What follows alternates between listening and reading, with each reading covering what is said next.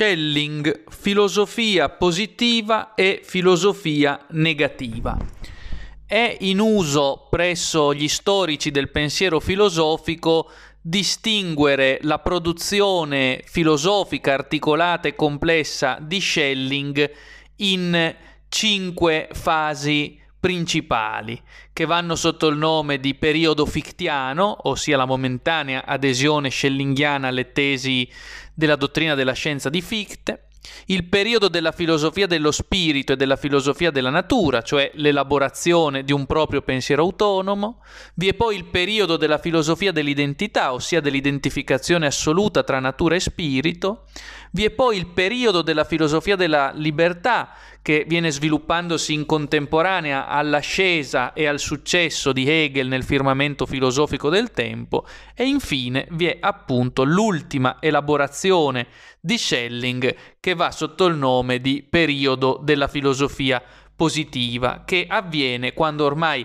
Hegel, che pure eh, era più vecchio di Schelling, ma che meno di Schelling si era affermato precocemente, è già morto. In sostanza possiamo dire che la carriera e il successo di Hegel e di Schelling procedono diversamente. Schelling è molto più precoce rispetto eh, a Hegel e eh, invece per parte sua eh, Hegel è più lento nel, nell'affermarsi e sotto questo riguardo giunge solo eh, in seconda battuta a diventare una celebrità del firmamento eh, filosofico. Appunto, Schelling era più giovane, ricordiamo, rispetto a Hegel e eh, non di meno rispetto a Hegel si eh, afferma in, battu- in, second- in, prima battuta. Ecco,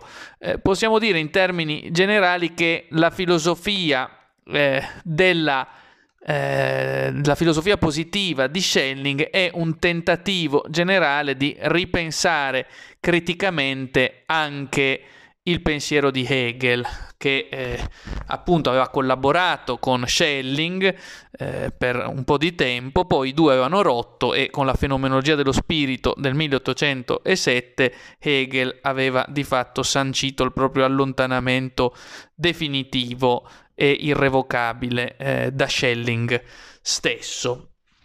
Ebbene, la filosofia positiva è eh, la filosofia che Schelling sviluppa eh, dopo la morte di Hegel, criticando Hegel e naturalmente il nome stesso di filosofia positiva si, riman- si eh, costruisce eh, dichiaratamente in antitesi con quelle che Schelling definisce le filosofie negative, in primis quella di Hegel. Le filosofie negative sono quelle che hanno ragionato sull'essenza ma non sull'esistenza. Hanno cioè spiegato il quid, il che cos'è, ecco, il quid est, ma non il quod est, il fatto che una cosa esista. Eh, in sostanza le filosofie negative come quella di Hegel spiegano il quid est, ma non il quod est. Eh, da questo punto di vista eh, le filosofie negative hanno chiarito solo le cose con l'uso della ragione, dando per scontato che esse esistessero, ma mai occupandosi in concreto della loro esistenza. Per questo, spiega Schelling, per poter chiarire l'essenza delle cose, eh, la ragione potrà ragionare finché vorrà, ma non potrà mai motivarne l'esistenza, perché l'esistenza è sconnessa dall'essenza e dipende in ultima istanza da un atto di volontà creatore da parte di Dio. Le cose esistono poiché Dio ha deciso che esistessero e l'ha fatto in base a un atto libero che proprio in quanto libero è indeducibile dalla ragione, non si può dedurre ordine geometrico, sfugge ai dettami della ragione. Ebbene, con la pretesa di spiegare ogni cosa eh, sola ragione, eh, soltanto con la ragione, le filosofie negative come quella di Hegel hanno potuto render conto soltanto delle essenze ossia ciò eh, che si dà necessariamente. Ma se l'essenza dell'uomo, supponiamo, consiste necessariamente nell'avere due gambe, due occhi e una testa, eh, la, l'esistenza dell'uomo dipende invece da un atto assolutamente libero da parte di Dio e che sfugge appunto alla ragione e al suo modus operandi. Un atto libero infatti è per essenza eh, razionalmente inspiegabile, non può essere dedotto dalla ragione. E qui Schelling naturalmente scocca i suoi dardi velenosi soprattutto contro lo Hegel. Il grande errore hegeliano sta nel non aver spiegato eh, l'esistenza, o più precisamente Hegel ha spiegato razionalmente l'essenza della realtà e ha però preteso di dedurre l'esistenza delle cose dalla loro essenza. In sostanza Hegel, spiega Schelling, era convinto che partendo dall'essenza delle cose, da essa potesse derivare l'esistenza del mondo. Schelling critica aspramente questa posizione, come si diceva, e ad essa contrappone la posizione secondo cui dall'essenza dell'uomo non deriva mai l'esistenza dell'uomo, la quale esistenza dell'uomo al contrario nasce da un atto libero di creazione da parte di Dio, atto che proprio in quanto libero sfugge alla ragione e quindi sfugge al piano della mera essenza. Ecco perché eh, Schelling vuole criticare nell'ultima fase della sua speculazione le filosofie negative che si limitano a ragionare sull'essenza trascurando l'esistenza. Eh, da questo punto di vista la filosofia eh, positiva, come la chiama Schelling, eh, si chiama così ovviamente non perché sia positiva e ottimistica, ma positiva nel senso dell'etimo latino, del positum, ha a che vedere con ciò che è posto liberamente da Dio, con la datità del mondo in quanto posto liberamente dall'atto creatore. La, l'esistenza, dicevamo, contrapposta all'essenza.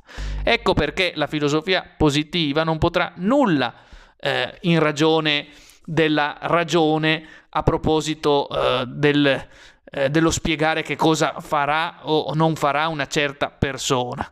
L'unica maniera per conoscere ciò che una persona farà o non farà è che ce lo dica lui, rivelazione potremmo dire, per rivelazione. Ecco, la filosofia positiva di Schelling eh, si divide allora in due grandi blocchi, filosofia della mitologia e filosofia della rivelazione, e eh, pur essendo profondamente cristiano, Schelling non ritiene che il cristianesimo sia la sola religione vera rivelata. Anche le altre sono relaz- rivelazioni divine, anche se indirette. Ecco che ehm, per inciso noto che con l'elaborazione di una filosofia positiva, Schelling apre anche spiragli verso l'esistenzialismo. Intendiamoci, Schelling non è un esistenzialista e sarebbe un errore clamoroso intenderlo come tale. Tuttavia apre spiragli teorici in quella direzione e non è certo un caso se Kierkegaard, che della filosofia dell'esistenza può essere considerato il fondatore eh, nell'Ottocento, resterà molto colpito dagli insegnamenti di, di, Schelling, anche se lo riterrà sempre troppo scuro e nebuloso. E abbiamo dei, degli interessanti scritti di, di Kierkegaard dedicati proprio alla filosofia schellingiana.